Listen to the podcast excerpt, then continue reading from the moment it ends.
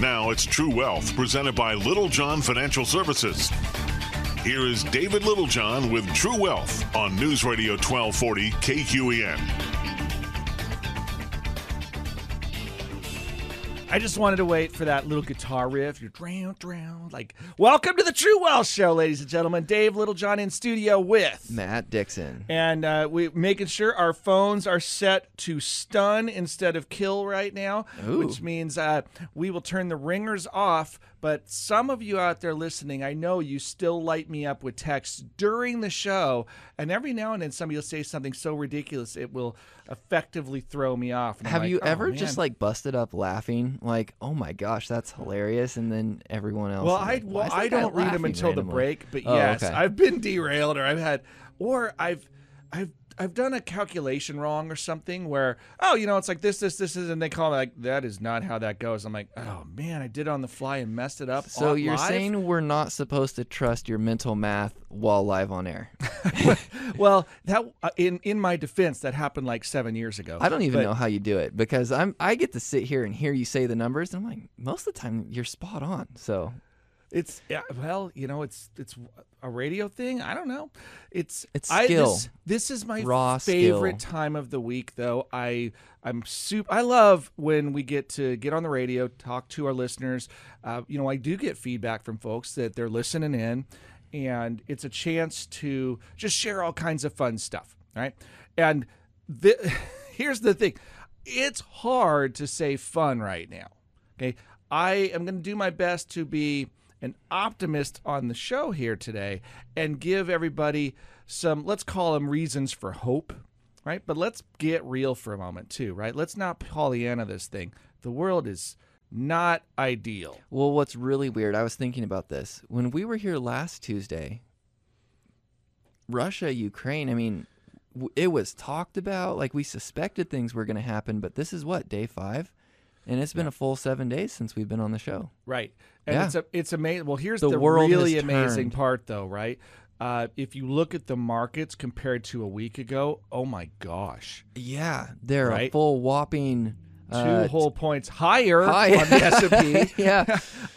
you know, we uh, actually the lowest print we've seen happened in January, Yeah. right? When when the markets initially slid into January, the low print was then. Now that's not to say that we won't go back and revisit uh, a price point that low, but history would suggest different outcomes than what a lot of people may expect when you have massive uh, here's here's there was the air quotes around it ready?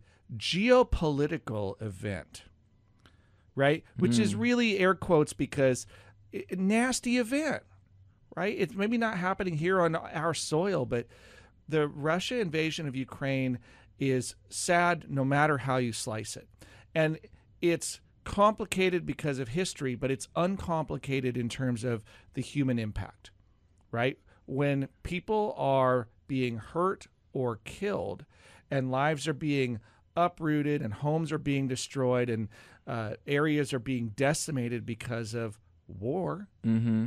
that's bad, period. Right? I don't care, you know, who feels morally justified or not. It's it's just not the right way to solve this stuff. And history has proven that, you know, you you sacrifice a bunch of lives, and then at the end, what do you do? You clean up the mess, and you you know it would have been a lot better to not make the mess and mm. figure out a different way to clean it up. Yeah. So here we are. And the assumption is that you're going to have a war and it's going to blow up everything, right? Like the all of a sudden the economy and the stock market everything's going to crater, right? That was a, I mean, a pretty big reaction by a lot of folks. Right. Yeah. And I- I mean, I will admit to having similar emotional knee-jerk reactions at, at first. The the difference where I may get to operate compared to a lot of our listeners, and Matt, you now are operating in this space too, is as a financial professional. y- It, there's a certain I'm we'll call it a clinical detachment. I think it's a healthy clinical approach. It's not really detachment. We feel the same emotions all of our customers and our investors and all of you out there listening feel when things get nasty. Right? We really do. But the training changes your behaviors. And that's there's there's all kinds of studies around the behavioral responses to emotional triggers in the marketplace and how it can impact both good or bad, but mostly bad investors. Right? It Yeah, makes, if you get too emotional, it, it things can, really make decisions worth it. And what did I say? I, I mean, I was teasing with you as you were walking in the studio. I said, "What is the stock market? Oh, you had a good term for it. Um, It's the ultimate gaslighter." that's right. Right? Yes. it's you know gaslighting is this idea of basically you know lying to somebody's face something that you know to not be true Mhm. but you know they tell you it's true and it's like i think i'm going crazy here because i i, I feel like i believe them even though i know it's wrong and the markets can really do that right Make Um, you believe one thing when it's really doing another. Yeah. And so it goes down and then it goes back up. And people think it's going to be the end of the world. And then it's not the end of the world. I mean, in my career, I don't know how many times people have told me, oh, it's just going to hell in a handbasket. Mm-hmm. And then when I asked them, it's like, well, what is that? Like, where do you expect that to be? I don't know. It's just going lower. So, well, how much lower? I, lower, right? Well, can you give me a percent? Can you give me a number? And then invariably, it's something that's, you know, a number pulled out of a hat Mm-hmm. right? I mean, there, there's no justification for it. It's just, well, my emotions tell me it's going to get worse than it is right now, and and so it's going to get way worse. It's that innate nature to like protect yourself, right? I think Yeah. that's what it comes from. Oh, Like, it's- I have to protect myself. Yeah. Yeah, but but but the assessment is like, you know, well, what's going on there? There's a boogeyman in the closet. That's all I know. like, have you looked in the closet? Heck, no, boogeyman in there. I just got a feeling. exactly. You know, or he's under the bed. It's something. It's not going to be good. Right? And the the interesting thing about it is the data is pretty compelling that 12 months after massive geopolitical events, markets tend to be higher. Mm-hmm. Right. And I was just doing some research. We actually just uh, have an email that's going out, and I think 29 geopolitical events in the last 100 years, and 85% of the time, 12 months or, or more, uh, more than 85% of the time in 12 months, the markets were higher. Something, Right. some something silly, and I'm not going to give you the exact stat. I'm going to make it up on air because you know 87% of statistics are made up on on the spot. So, uh, or at least that one was. So, 100% of that last statistic was invented. Wh- What, but it, what's not invented is that uh, in the last decade or so, or, or two decades, we've had some serious events like the, the Iraq War invasion, or when we had uh, the financial crisis with Greece, or we've had uh, other uh, other I- I- invasion style events that have resulted in ultimately markets being higher 12 months later. Yeah. And it, we do have interesting things as investors to discuss. And I think we should probably talk about some of that on the show today because for for all of you out there trying to figure out how do I put my emotions, uh, how, how do I keep them in check, and what do I do? Again, if, if you're the one that is going to just set it and forget it, and like, oh, you know what, 20 years from now, I don't care, good for you. Sleep well at night and, and not don't worry about it. A lot of people are not there yet, but part of my goal for this program is to help you get grounded in data so that we can come back to this point and kind of remember this because keep in mind a week ago 2304 for the S&P was that where we were Yeah, we were at or, I'm 43, sorry, four, yeah 43 4304 and today we're at 4306. And there was a big lull in there because we got all the way down, I don't think it was last week, but maybe the week before, what, 4150? I don't think it was I think it got 4150. well intraday it may have I Yeah. mean, the and then it climbed been- really aggressively. Yeah, and if we look back in January, it got even lower.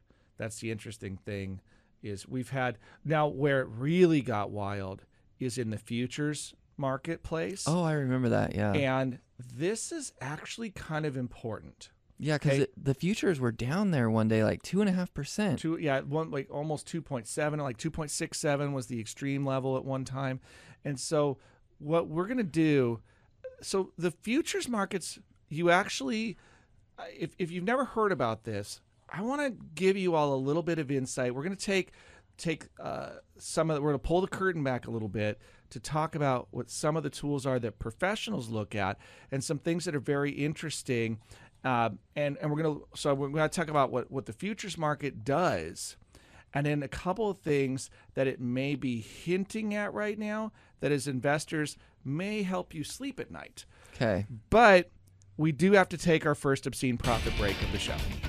So there we go. I, I hear the music. Uh, we'll be right back. And so here's how the new one goes. Stick around because we'll be right back. You're listening to True Wealth on News Radio 93.9 FM and 1240 KQEN.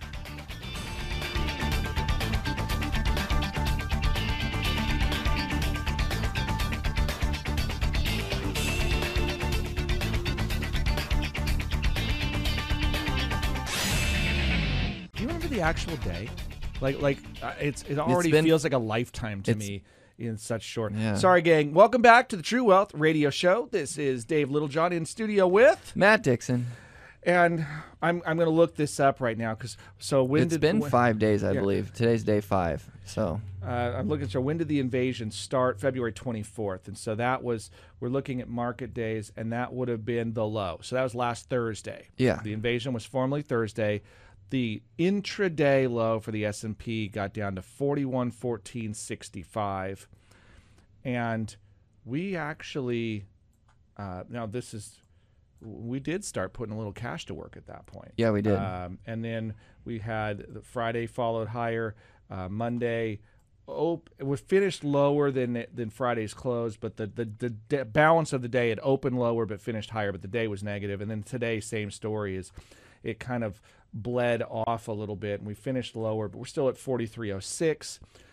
The last time we saw a real low water mark on that was on Monday, the 24th of January, where intraday it got down to 42.22. So it's interesting that we're still above those that low point that we saw in January, late January, and here we are on the 1st of March.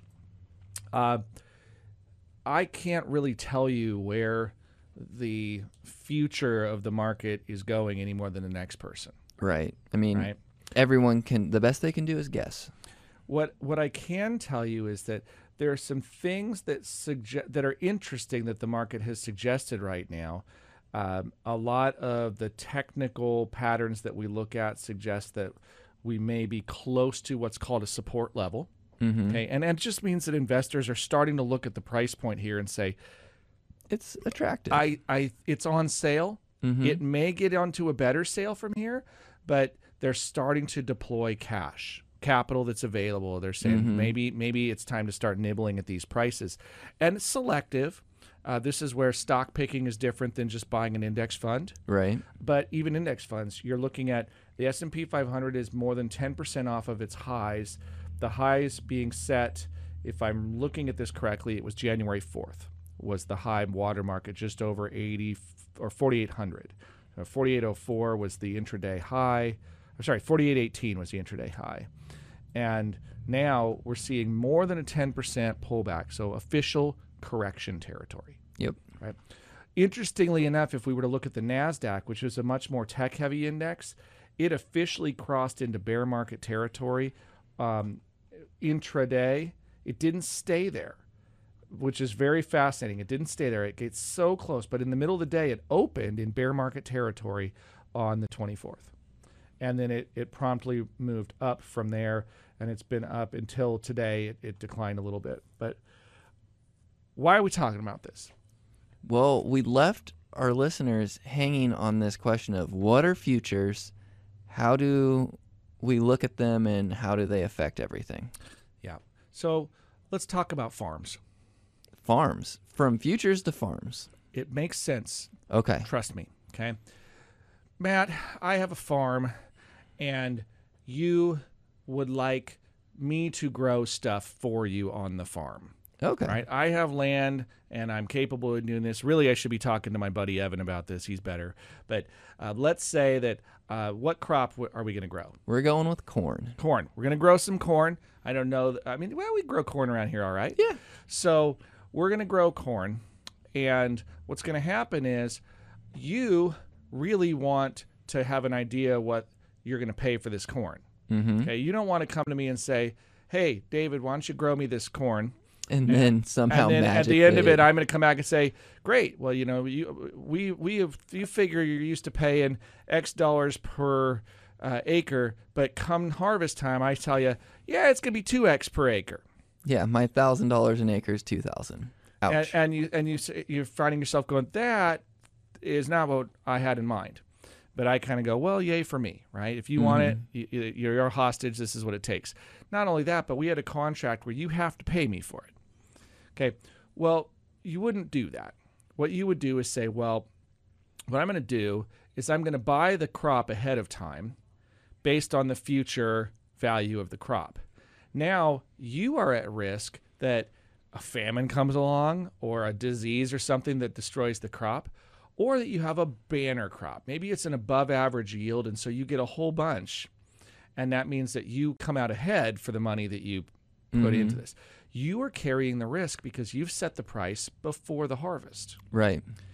you've just created a future contract for corn. And you're saying the stock markets do the exact the same stock thing. Stock markets do this too. Now, it turns out along the way, you have, let's say, let's pick on somebody else in our office. Let's say that uh, the growing season, we got six months, and three months into it, the crop's underway, it looks pretty good, and you decide to sell your futures contract to Justin in our office. Okay. Okay. Now, if the if it looks like the the crop is going to be a, a banner crop, you might be able to sell your future for more than you paid for it. Yeah. Which would mean that the forward-looking value is higher than the original value you anticipated. So you would be in essentially what we would call a contango position, right? Your your forward va- that value sounds like a dance move. Look, it does, right? Your forward value it looks better than your your current position. Okay. If it were the other way around, where it looked like it, the future value would be lower than the current value of your contract, we'd be in contango. Okay, so it's backwards, or not contango, backwardation. So contango is when when the future value is better.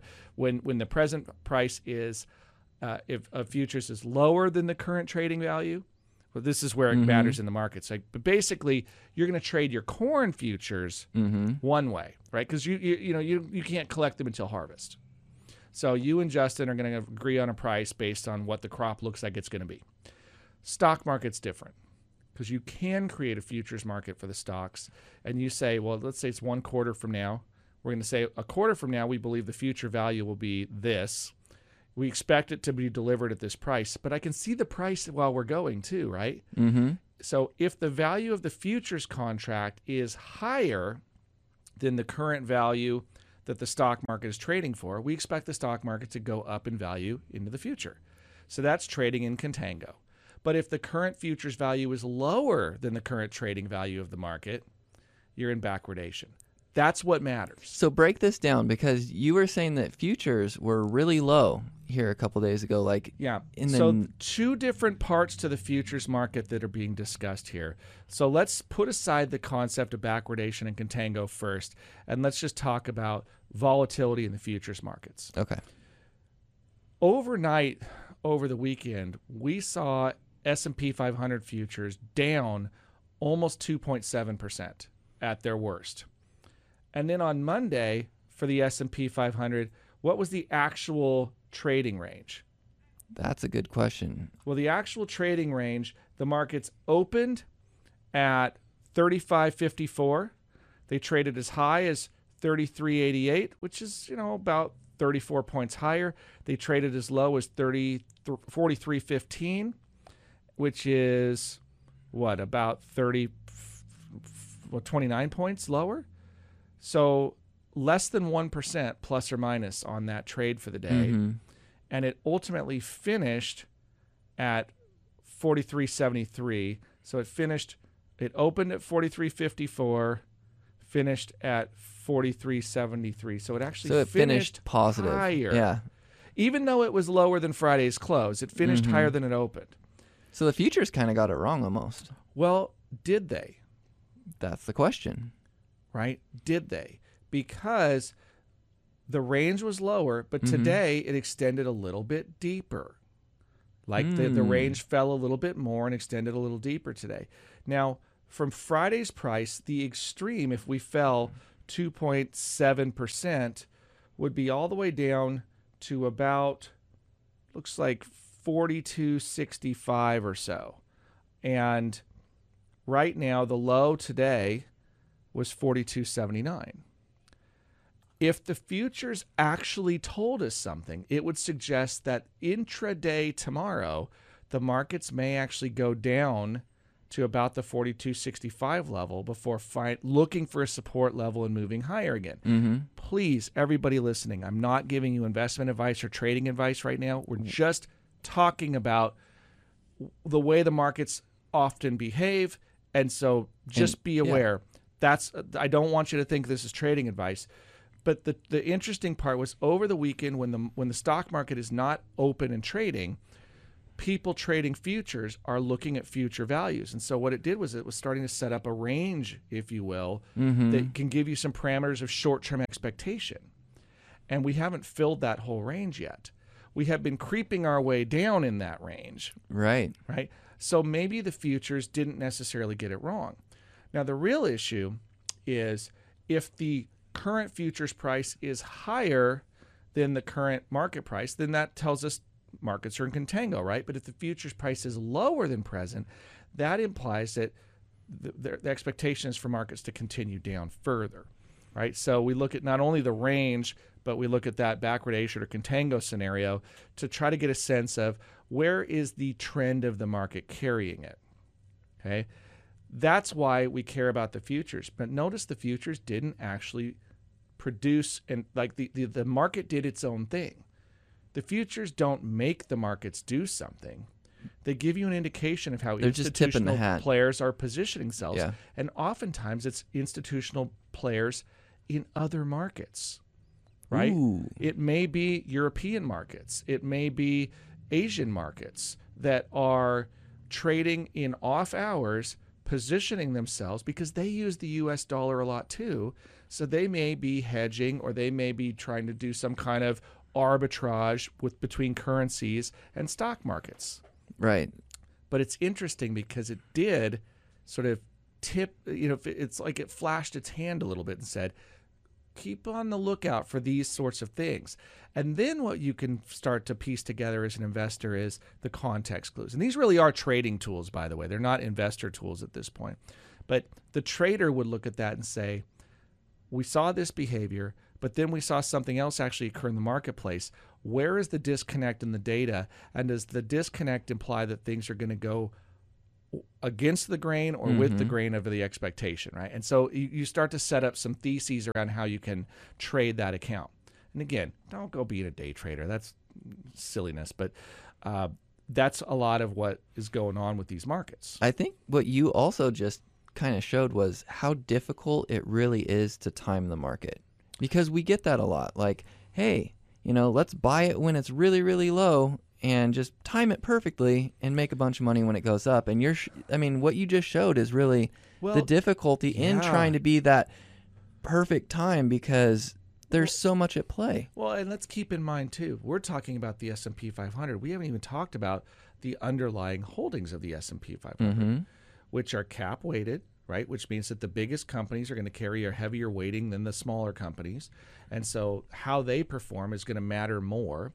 And then we can look at some other elements in the market. And and let's talk about since we're on the futures, let's talk about one other element that I think is really relevant.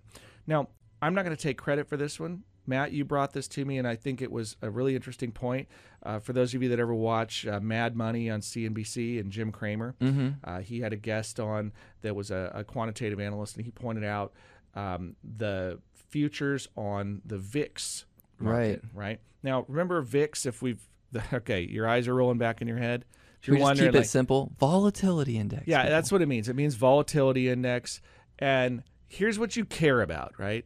Let's get the geek speak out of the way. Like what you care about is when the VIX is high, markets tend to be volatile. Mm-hmm. And when the VIX is low, they tend to be less volatile. Doesn't mean they're not going to be volatile because what does the VIX measure? Okay, you guys ready to just like have your eyes roll back in your head? Like, don't do that if you're driving. Okay, like don't let your eyes roll back in your head. Uh, so be aware, right? Take a breath, stay with me. Um, when you're talking about the volatility index, it's measuring options pricing. Now, remember, an option is an op it's the ability to buy or sell a stock at a specific price for a specific amount of time. Mm-hmm. What you really care about is like, look, if you could buy a stock to like if you could buy the right to buy a stock today and then it went up in value 50% in the next week, but you could buy it at today's price, that's worth something, right? Just the right to buy it. And if you could sell that right to somebody else, you could profit on it because they could turn around and buy the stock for cheap and then instantly have it be worth more than they paid for it. So it's like locking in a sale price for a period of time. And that's what options can do. It's like locking in your sale price. Well, if the price goes up and you've got a sale price locked in, it works out. If you have a sale price locked in and the price drops below your sale price, eh, didn't work out, right? Now you're out the money. Mm-hmm. So that's kind of what options are for. And the VIX is a way to measure that. The harder, the less predictable the market is, the more expensive it costs to buy an option, right? Something hmm. called implied volatility. If it gets really expensive, the VIX goes up in value. And basically what that's, this is, here's the link in the chain, right? The futures markets for the S&P 500s give us a sense of what the range is and what people's behavior is based on future expectations. And in the underlying holdings, we can get a sense of whether or not people think that the price is very stable by how much it costs to buy options, and we can get a picture of that through the volatility index. Yeah. And now with those two pieces of data, we can get a sense of, well, where might the trend be evolving? And what we're seeing is the VIX is pretty expensive right now, but the VIX futures, because you know, believe it or not, you can buy a contract in the futures of the VIX, are in, get ready for it, backwardation. Right? Oh, you looped it together. Look at how you like, did it. he-" and so everybody's going, I don't know what he just said, but let me again, I'll break it down for you. We're gonna spark note this thing for you. The the volatility index says that the current price is more expensive than the expected price in the future, which tells us volatility is high today, but the market thinks it's going to be lower in the future, which also tells us it kind of lines with what we're seeing, right? We don't quite know how to make sense of Ukraine and Russia and this whole war thing and what it's going to do to the economy. But what we think is over the next few weeks, we're going to get some clarity and volatility is going to come out of the market. So if that ends up being true, we might start seeing some price stability and we might start to see this market find a base price and look for a higher price in the future. yeah. Now, I told you all that to tell you this. We got a bunch more to talk about, but we got to take a break. Oh, okay. All right. Stick around, gang, where I promise that's as deep into the weeds as we're going to weed. The, the way the rest of it's going to get easier, but we got to take a break first. Uh, this is Dave Littlejohn, And Matt Dixon. and you're listening to True Wealth on News Radio 93.9 FM and 1240 KQEN.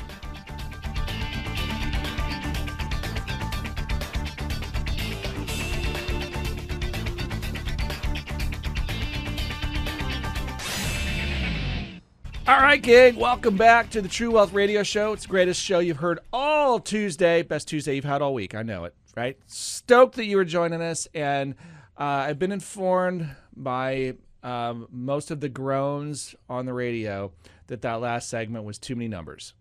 Ah, They're- well, they're you just- know I'm what? getting that some, sense, right? Some too many math nerd out there like myself was just eating it up. So It's well, it is radio, so maybe we'll do a better job of drawing pictures in your mind instead of using numbers.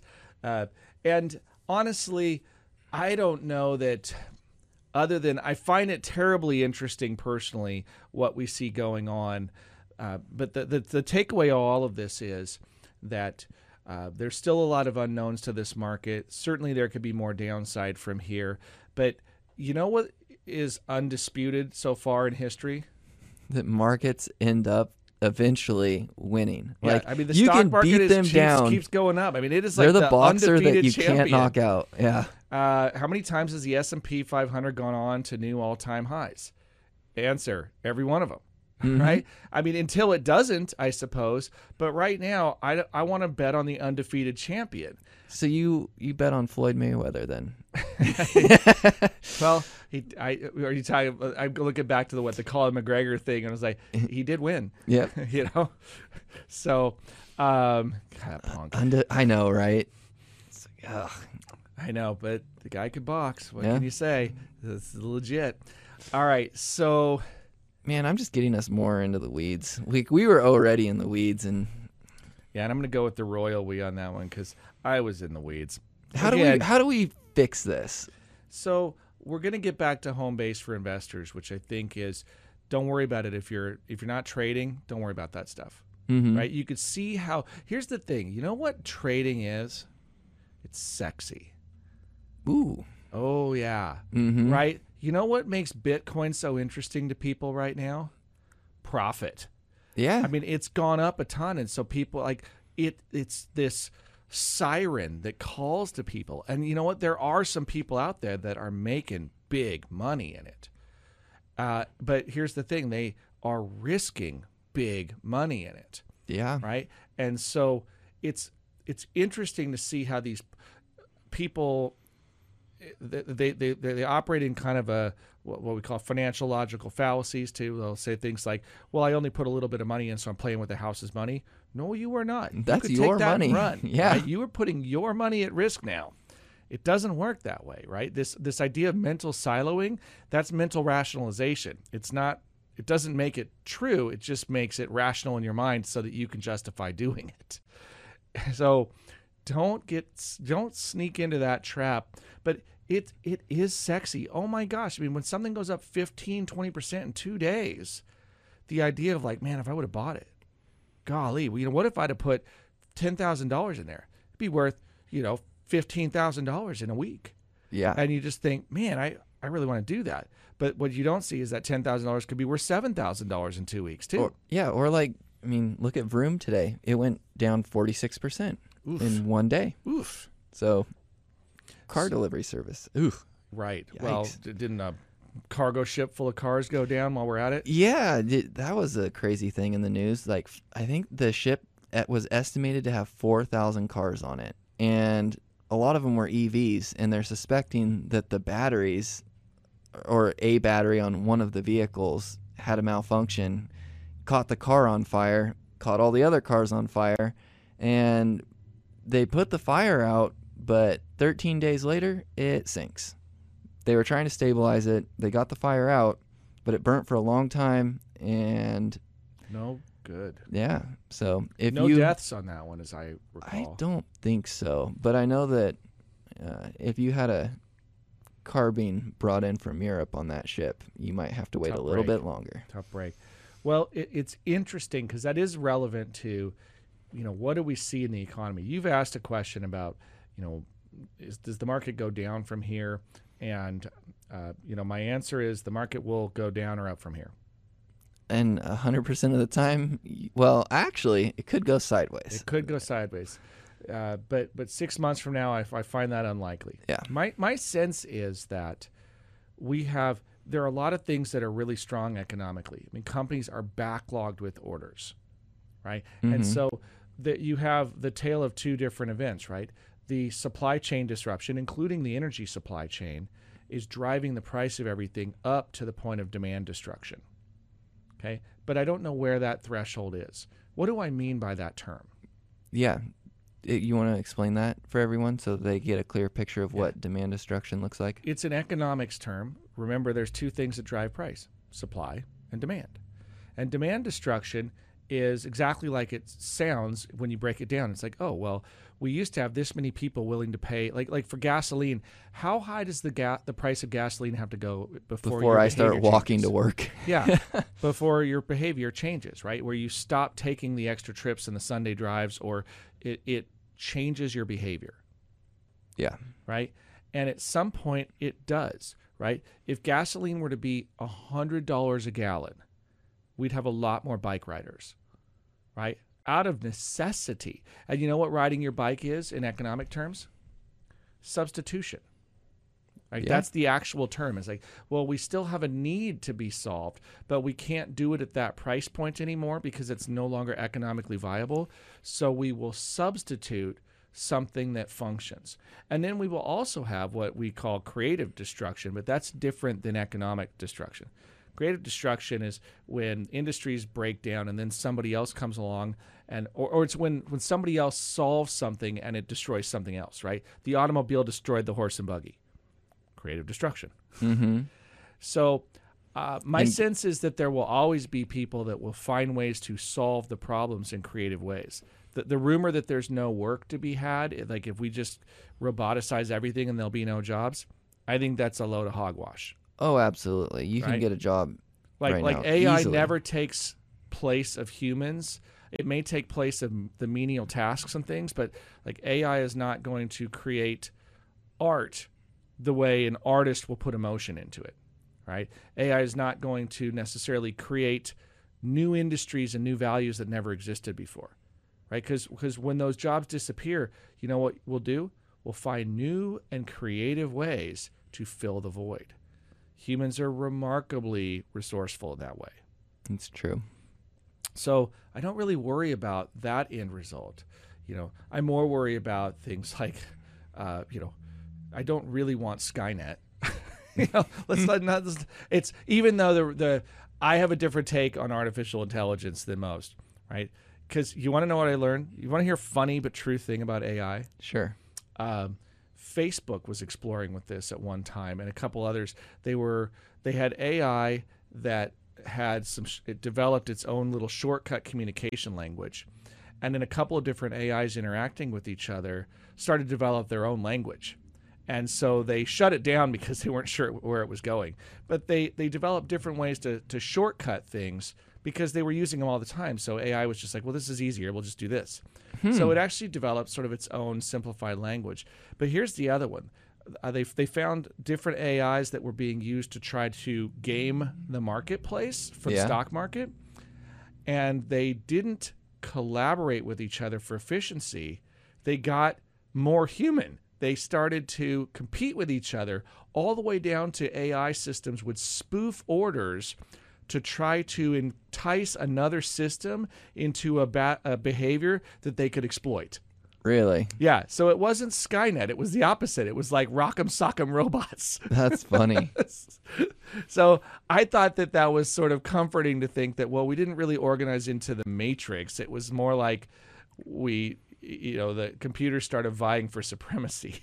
Now maybe one of them would win, and then it became Skynet. But I don't know. I kind of wish they would have let those two computers continue on just to see like what language we end up with. Like if they keep shortening things and finding acronyms for stuff, I mean, what would they eventually develop? Maybe we could learn something from it. I don't I don't know, but all kinds of neat things that AI can do. I mean, things like uh, here's another real example.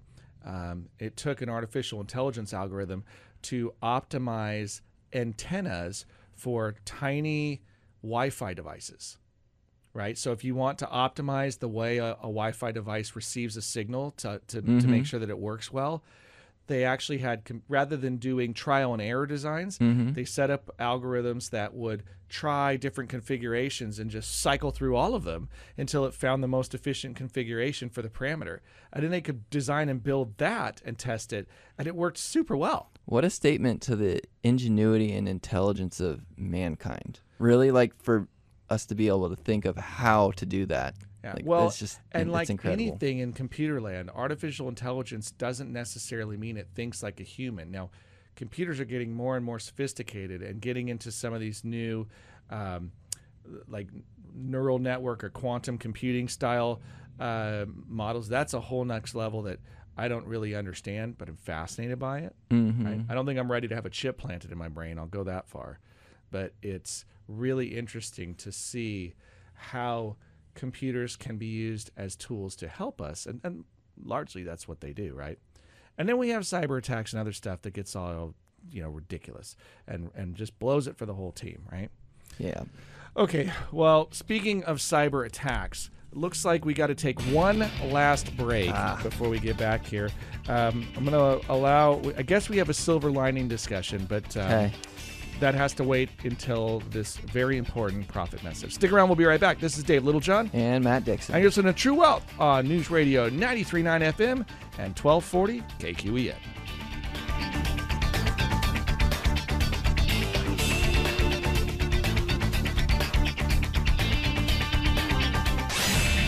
Hey, gang, welcome back to the home stretch of the True Wealth Show. If you're just joining us, don't forget that this thing is all podcasted and everything but the second segment is awesome. Right? And if you want to know what happened in the second segment, I guess you'll have to check it out. You can go to uh, iTunes, check out, uh, look for True Wealth, right? True Wealth Radio Show. And uh, it's also on our webpage at littlejohnfs.com. And I don't actually personally, I think the second segment, I thought it was the really interesting stuff. But if you're a listener and you like, no, no numbers, you're going to go like, well, what numbers?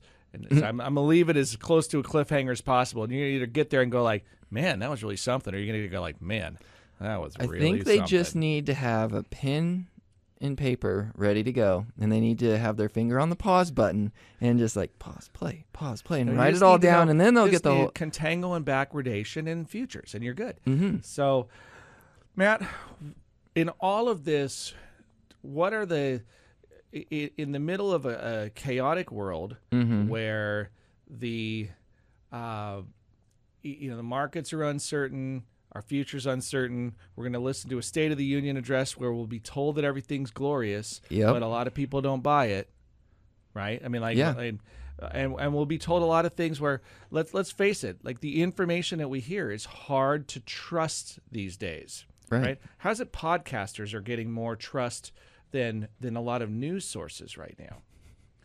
And and my sense is it's because the agenda's not hidden. Right? Hey, really I mean like our agenda is pretty obvious on this show. Look, we're here to educate you, okay? And to give you some entertainment, some understanding of the markets, and then we we very lightly plug the fact that we have a business interest in this, right? Mm-hmm.